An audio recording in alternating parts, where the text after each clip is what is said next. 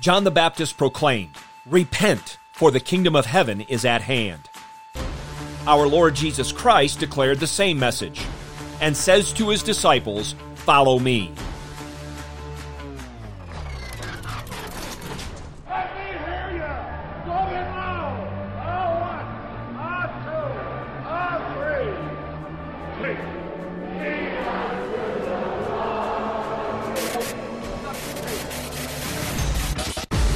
Welcome to In the Bullpen Up and Ready, a ministry of developing contenders.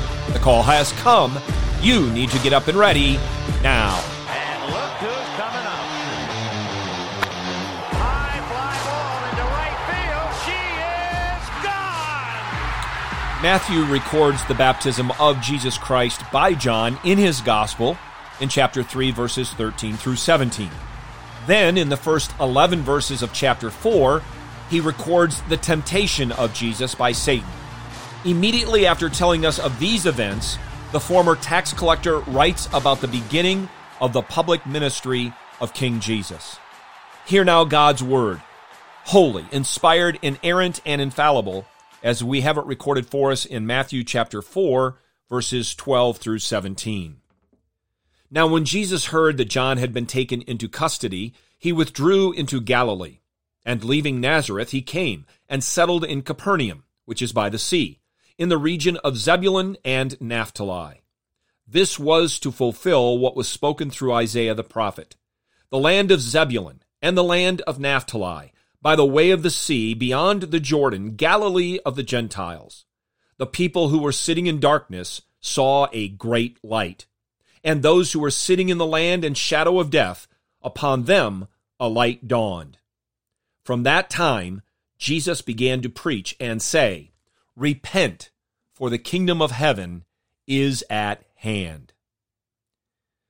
John the Baptist fulfilled his calling as the forerunner of the Messiah, and he did so by preaching repentance and administering a baptism of repentance. And doing so quickly cost him his freedom and soon thereafter his life.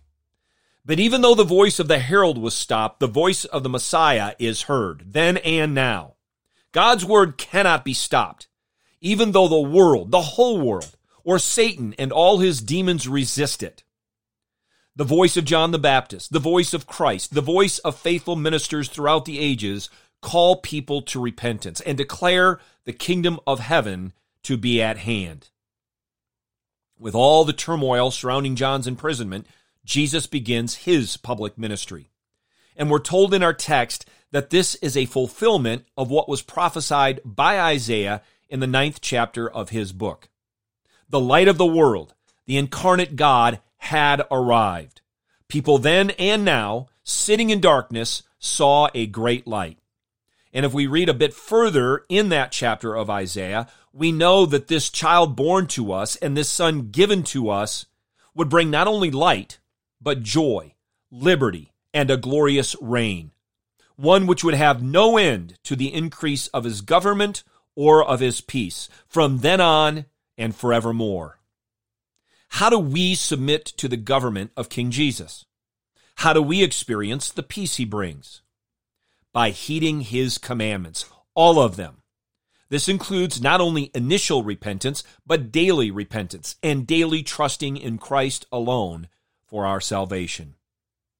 If we read just two more verses beyond our text in Matthew, we hear what Christ said to his first disciples and what he commands all of his disciples throughout history Follow me.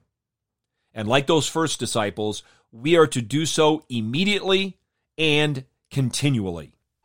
Get your eyes up, fixed on Jesus, the author and perfecter of faith, and be ready to deny yourself, take up your cross, and follow him.